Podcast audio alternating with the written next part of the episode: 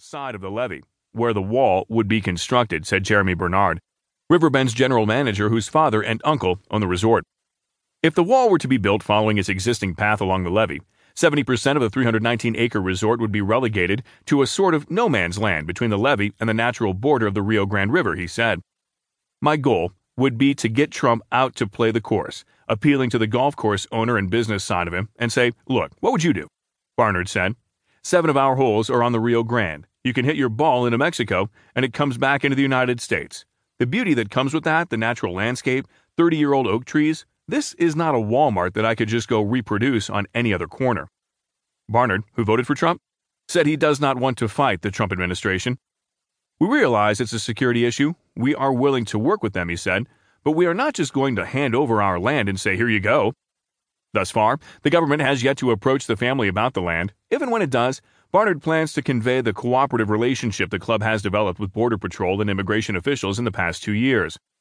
When his family first took over the club, Barnard said, he would witness narcotics activity daily. There's been a dramatic decrease in drug trafficking since the club hired a full time security guard and cleared the riverbanks of weeds where drug runners hid.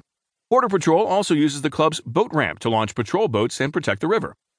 It's not like if you build a wall, your problem is gone, Barnard said. We need more boots on the ground, more boats, more sensors, more drones that would be more efficient and more productive. It remains an open question how much sympathy Trump would have for Barnard's situation, or that of any other private landowner standing in the way of Trump's wall. As a developer, Trump has wielded the power of eminent domain to make way for his properties.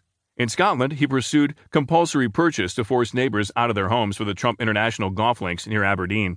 When that didn't work, he built a five foot tall wooden fence, then tried to make his neighbors pay for it. Trump also famously tried seizing the property of an elderly Atlantic City widow to make way for a limousine parking lot for his hotel and casino. He has a consistent history supporting the use of eminent domain and praised the 2005 Supreme Court decision, denounced widely by conservatives, that said the government could force property owners to sell their land to make way for private economic developments that benefit the public. I happen to agree with it 100%. Trump said during a 2005 Fox News interview. If you have a person living in an area that's not even necessarily a good area, and government wants to build a tremendous economic development, where a lot of people are going to be put to work and create thousands upon thousands of jobs and beautification and lots of other things, I think it happens to be good. Trump reiterated his support more recently, calling eminent domain wonderful in a 2015 Fox News interview. When you need a house in a certain location because you're going to build this massive development that's going to employ thousands of people. In Germany, right wing violence flourishing amid surge in online hate by Anthony Faiola and Stephanie Kirchner in the Washington Post World section. I'm Sam Scholl. The 66 year old conspiracy theorist and former tour guide was undoubtedly eccentric. He dressed in public like an ancient druid and occasionally traversed his southern German town by Segway. He accessorized his robe with a wooden spear. Yet the recent arrest of the German Druid highlights the real world dangers posed by those propagating a global barrage of online hate. Public attention may be focused on Islamist extremists, but in Germany, just as in the United States, where three Indians were recently attacked and Jewish centers and mosques have become the targets of bomb threats, right wing violence driven by hate is emerging as a far more widespread threat. On his account on VKontakte, a sort of Russian version of Facebook, Burkhard Bangert raged that he wanted to annihilate Jews and Muslims. He shared an image of the Star of David with text inside calling for the killing of journalists, cops, and bankers.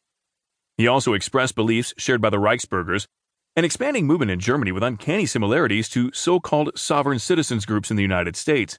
Its followers reject the legitimacy of the federal government, seeing politicians and bureaucrats as usurpers.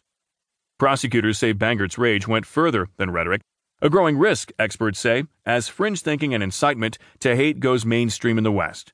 After authorities seized illegal weapons from his home, they charged Bangert and a network of five accomplices with allegedly plotting attacks on police officers, Jewish centers, and refugee shelters.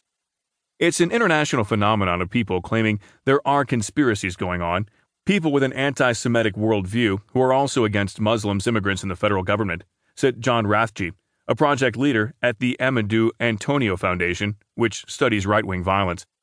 We've reached a point where it's not just talk, he continued. This kind of thinking is turning violent. Few places are more sensitive to right wing violence than Germany, a nation where anti Semitic hate became the driver of the Nazi ideology that eventually led to the Holocaust. Yet even